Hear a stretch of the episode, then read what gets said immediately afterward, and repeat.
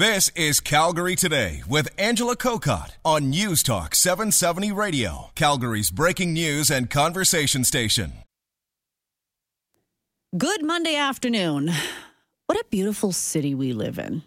You know, you, you got to take a moment to realize a week ago, just seven mere days ago, we were talking about poor driving conditions. Is the city ever going to clear all the snow? And and now look at this. It's a beautiful day. As I was biking in, I thought, you know, we're pretty lucky where we live. There are places in this country, Edmonton, Winnipeg, you know, the winter is there for a long time and winter is here as well. And yes, we can still complain about that, but we always know that somewhere around the corner if we just hang in there, we're going to have a Chinook. All right, that's the uh, pep talk for today. Here's uh, what we're tackling this hour, and, and I need you to be honest with me. Have you ever at any point, let's say when you were 21 to 25 or 35, asked your parents for money? Have you ever, now as a much more mature and wise adult, given your children money, your adult children. I'm not talking about allowances, $5 a week. I'm talking about once your kids hit 18, have you ever helped them out? And have you ever felt, really, they should be buying this now on their own? I shouldn't be helping them with this. They they have a job. Maybe they just don't manage their money properly. So we want to have this conversation because I, I think it's it's can be a difficult one. You, you think that your children, if they've gone to post secondary, you know, and I even some parents are proud that their kids got through post secondary on their own as well. Good on those kids. But a lot of kids, the the parents helped. And um, and then a lot of kids had to take out huge loans. So I know there's whole different groups of people, but you you figure once maybe they're either out on their own, finished with school, they've got a job, they shouldn't be coming to mom and dad asking for money? Or should they? Are there situations? Jane Larkworthy is wealth. Let me get this right, Jane. Wealthsimple's Ms. Etiquette. She joins us today. Hello, Jane. Hi there. How are you? I'm well. So if I'm asking my listeners to be honest, maybe I have to ask you to be honest. Uh, yep. As a young adult, did you go to your parents for help when it came to money and paying for things? Course I did. well, there, at least you're being honest. oh my gosh. Uh, you know, um, I think it's interesting. There was an article in the New York Times the other day about this very topic of 20 somethings borrowing money from their parents for rent. Obviously, if you live in a city where the rent is higher, chances are you're going to need help. That being said, I'm very do as I say, not what, not as I do. Yeah. And I think there are so many life lessons to be learned from living within your means and and appreciating your own hard work to live the life that you're capable of living and the lifestyle you're capable of living and not, you know, um, stretching your bank account until the time that you are ready to reap these, you know, I don't want to say luxuries, but to live a lifestyle like your, say, your older friends do.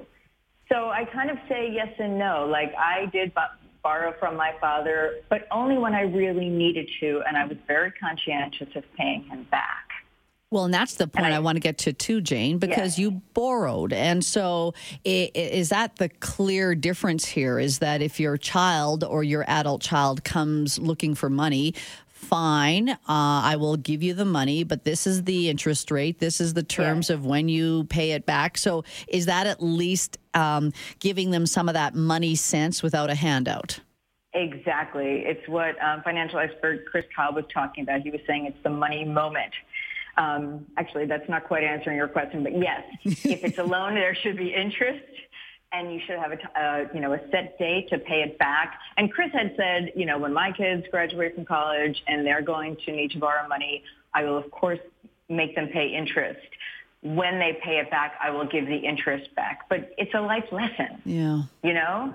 And I think if you keep perpetuating, let's say you were raised within a very comfortable lifestyle where you never wanted for anything and now you've graduated and you should have a job where you can essentially afford to pay your rent.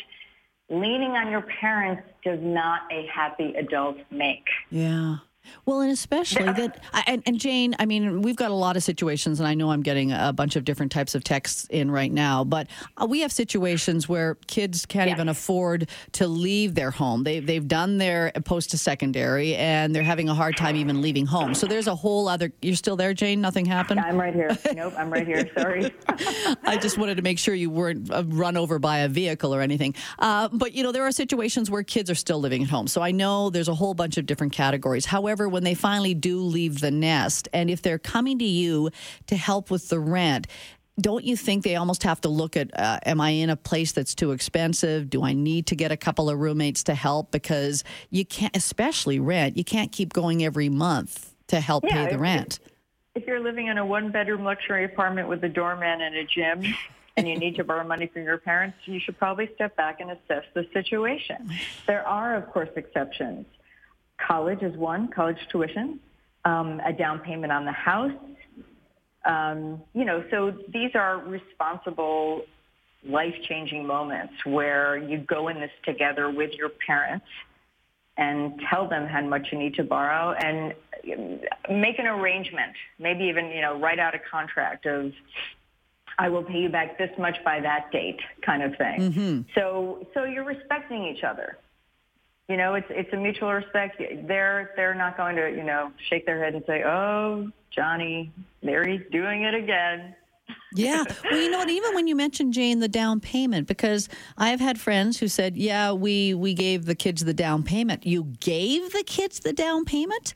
So you're saying, fine if you need to, but still you're teaching your adult children that they've got to pay that money back. Yes, like the bank of mom and dad, the bank of mom and dad has to actually charge interest. I think, well, personally, I think the bank of mom and dad should charge interest. Yes, and I, I know I'm being a serious hard ass here. I think it's subjective for every parental child relationship. Um, but that's why you both have to be very well first of all you have to have a clear idea of of what you want to do like if if you need the money because you are looking for a job and you just haven't found that job yet. But as I said in my column, if that job you want is to be the bench coach for the Toronto Blue Jays, for which you are not highly skilled for, then maybe you should rethink things. Yeah.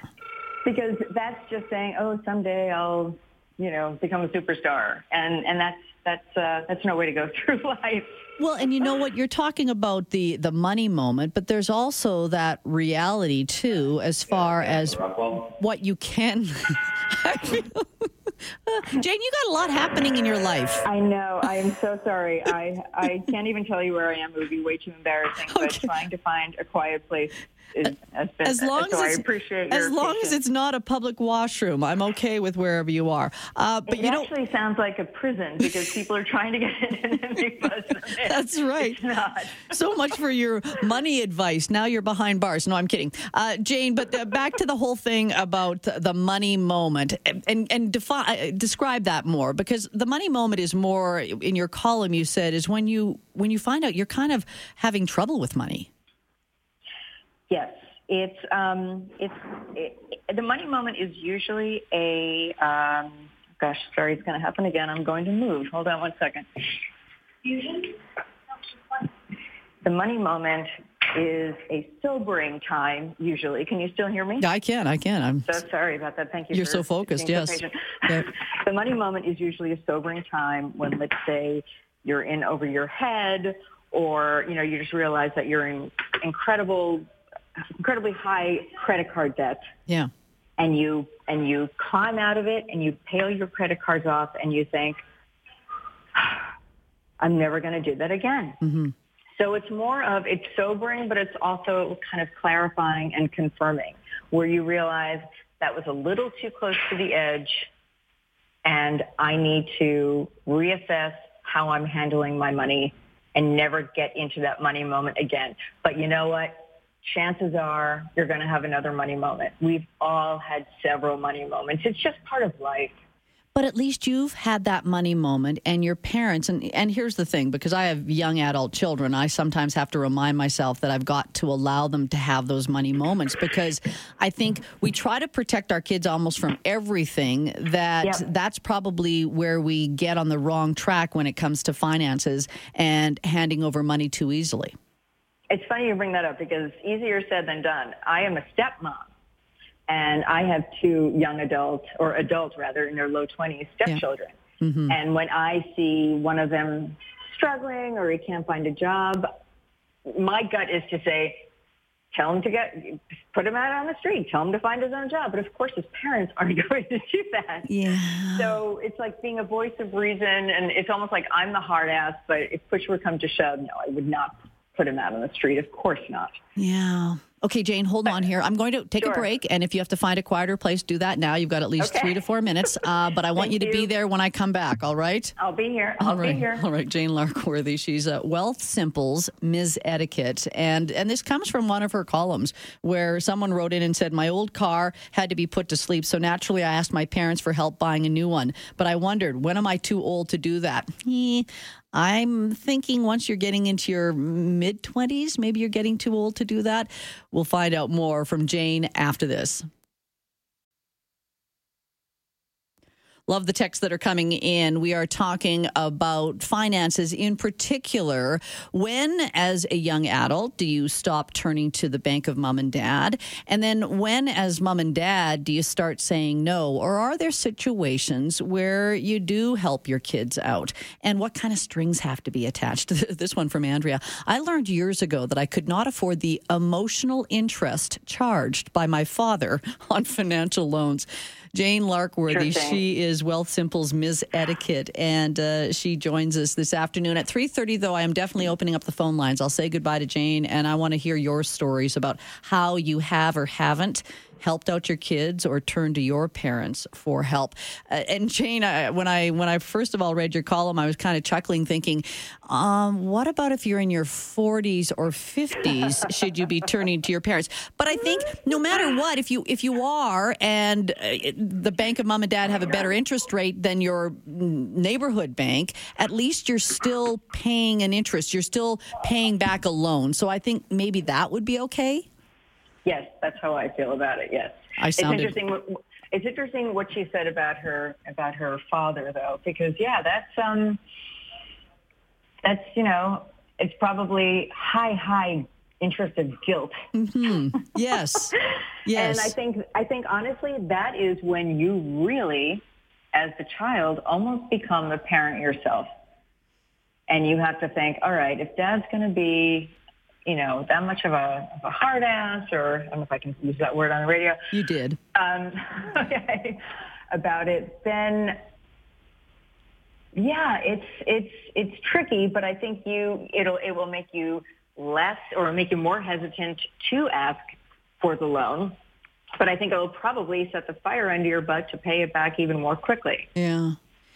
Jane, Um, but uh, I- go ahead. Uh, Well, I'm putting it to you that I think this conversation would not be happening if, when the kids were five, six, seven, right through till 15, they already had a pretty good sense of how mom and dad uh, value dollars and how you have to work for the money. I'm just wondering, do you think, as you said, when you maybe come from a lifestyle that you want for nothing, that just carries over into adulthood? I bet you I'm going to be getting texts from people who are saying, never even thought of asking my parents for money because I knew the answer would be no. Yep. Yep. Um, I do agree with that. And it's interesting. I was talking, I sound like a kid these days kind of thing, but I remember speaking with a friend of mine who has older teenage kids and these kids were raised, uh, you know, everyone got an award in school. Yeah. So everyone, you know, was, was told they were the best. And does that carry over into, you know, never saying no? mm-hmm. And, and there is something healthy about saying no. Um, but I think it, I think it is true. Like the best gift that your parents can give you is the gift of being self-sufficient. Yeah. And we all we all know people who grew up in very affluent families, but always had jobs and understand the value of a dollar. yeah. And I also think though it's never too late to stop the cycle. And because another thing to think about, I'm shifting gears a little, is that money is almost usually finite. So yeah. the more that you're borrowing from your parents when you're 20 something, the less money they're going to have, and they might come back and need to borrow from you when they're retired and the well has run dry. Hmm. You know, so it, it's interesting. So that is, you know, something else to, to really think about. But honestly, you know, if if you asked your parents for money and they always said yes, what incentive do you have to stop? So as a parent, you can't always say yes. Yeah. There, you know, it's it's interesting. You have to kind of be, you have to measure the importance of the needs, like we were talking about before. If your kid is on his own, he graduated and he lives in a doorman building with a gym and you know a, a balcony on the you know roof deck, then maybe he's it's time to find the shared apartment in a, less, suburb. Yeah, less desirable area. You're right. I mean, and a lot of a, a, lot of kids uh, they have this champagne lifestyle on a beer budget. I mean, a lot of adults, even well into their 40s and 50s, have that too. So I I almost wonder how much of that is passed on. Which is my other point here. Some older couples will say, "I'd rather see my kids spend the inheritance now than when I'm gone." And that sometimes I hear parents justifying why they are giving their children a, a huge chunk of money to set them up with no strings attached. Can I ask what the reasoning is behind that? Yeah, well, that, and that's right. I mean, I, I, just always say, "Wow, can't you be my parents if you need to pass on an inheritance?" But you is know, because they don't they don't trust their kids? That's kind well, of an interesting. Well, you know what I think it is, statement. Jane. They want to see they want to see their kids enjoying the money now as opposed to saying I'm going to wait until I die and they're, they're going to get this money eventually anyway. So it's it's kind of weird because I still think it comes with no strings attached and I don't think the kids have earned it because it really was the money you made and saved and invested through all your years and now you're just handing it over to your kids. Yeah, I think yeah. that's that's a little uh, questionable. Mm. Yeah, well, I, I, and I know I'm going to have some listeners who are saying that's how I feel. I think that why am I holding right. on to all this money? I think they should have it, uh, but well, I still think they have to work for it, right? Yes, I mean, and also maybe I would be speaking a very different tune if I came from a family that had money, and if I got a, you know, if my father was going to give me a huge inheritance, maybe I would be saying the complete yeah. contradictory statement that I'm saying right now. that that's what it is, Jane. You and I, we don't come from money, so we think differently. Jane, thank you so much for starting the conversation. Angela, thank you. and Thanks for dealing with my noise. Hey, you take care. you too. Bye. Bye now, Jane Lark, Larkworthy, uh, Wealthsimple's Ms. Etiquette. Now I want to turn it over to you. Let's take a break for news, and then I want you to call 403 974 8255. Of course, that's the number you call as well as text. And I always love having these conversations about our relationship with money because as Jane said, maybe if you come from a lot of money, you think nothing of making sure that your kids get a lot of money. But then some kids come from those families and they still know the value of working hard for that dollar. Let's talk money after this. Calgary Today with Angela Kokott. Weekdays at 3 on News Talk 770 Calgary.